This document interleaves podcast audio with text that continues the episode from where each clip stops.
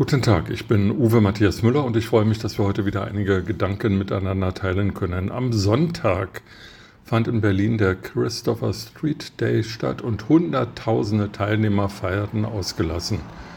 Von mir aus sollen sie das. Ähm, war ja wohl auch äh, friedlich und das ist ja schon mal eine gute Nachricht. Was mir weniger gefällt, ist, dass ähm, ein bis anderthalb Flug Stunden von Berlin entfernt ein Krieg in Europa tobt und die Deutschen ganz offensichtlich nichts anderes zu tun haben, als Party zu machen und in Urlaub zu fahren, weil ähm, sie offensichtlich das Leid der Menschen und das Leid der vielen Millionen Vertriebenen, der Tausenden von Toten, der vielen zerstörten Städte und Dörfer weniger interessiert als ihr egoistisches Wohlbefinden.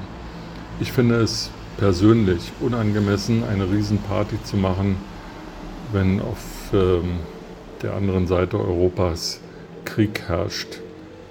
Dabei geht es mir nicht um den CSD, sondern allgemein um alles, was hier an Frohsinn und guter Laune verbreitet wird, ohne dem Ernst der Lage ähm, gerecht zu werden. In wenigen Wochen wird das ganze Elend, das Wladimir Putin über uns gebracht hat, in Tateinheit mit früheren und jetzigen Bundesregierungen ja offensichtlich werden, wenn der Winter kommt und die Wohnungen kalt werden. Ich höre heute Morgen im Deutschlandfunk Hubert Aiwanger, den Wirtschaftsminister in Bayern, sonst immer für eine Kesse Lippe gut, relativ besorgt und er sagt, selbst die Kohlekraftwerke in Deutschland seien möglicherweise nicht mehr in der Lage, richtig zu arbeiten, weil die Deutsche Bahn nicht in der Lage sei, genügend Güterzüge einzusetzen, um die Kohle von A nach B zu transportieren.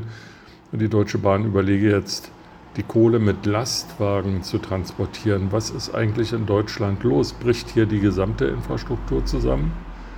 Nun, da scheint die fröhlichen Feierer vom Sonntag in Berlin beim CSD nicht so richtig zu bekümmern.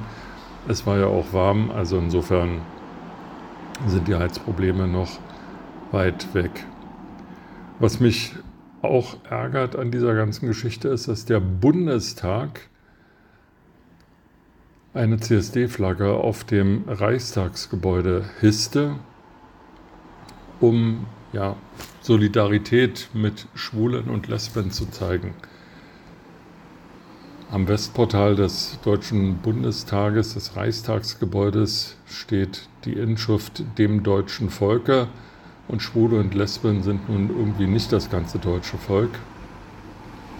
Ich finde, ähm, man kann Solidarität mit Verfolgten zeigen, man muss die auch zeigen, man muss Solidarität üben, aber ob nun bei jeder Demonstration, bei jeder Party auf dem Bundestag die entsprechende Flagge gehisst werden soll, da dürfen schon Zweifel angebracht sein. Wo ist der Anfang und wo ist das Ende? Gut, der Anfang ist nun klar, der war beim CSD, aber eine ukrainische Flagge weht wohl auf dem Reichstagsgebäude nicht. Und wenn der Bauernverband für bessere Arbeitsbedingungen kämpft, wird dann die Flagge des Bauernverbandes gehisst oder wenn die deutsche Nationalmannschaft mal wieder ein Spiel gewinnt, wird dann die DFB-Flagge gehisst. Also wer trifft eigentlich solche Entscheidungen? Und die Antwort ist auch wieder klar, nämlich das Bundestagspräsidium. Und da sitzen Vertreter aller im Bundestags vertretenen Parteien drin, außer der AfD.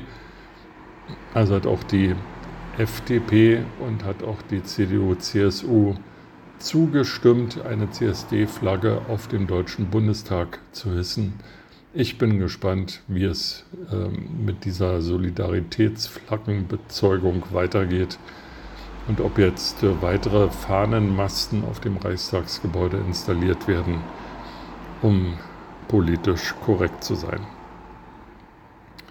Mit diesen Gedanken an den Tag wünsche ich Ihnen eine gute Zeit.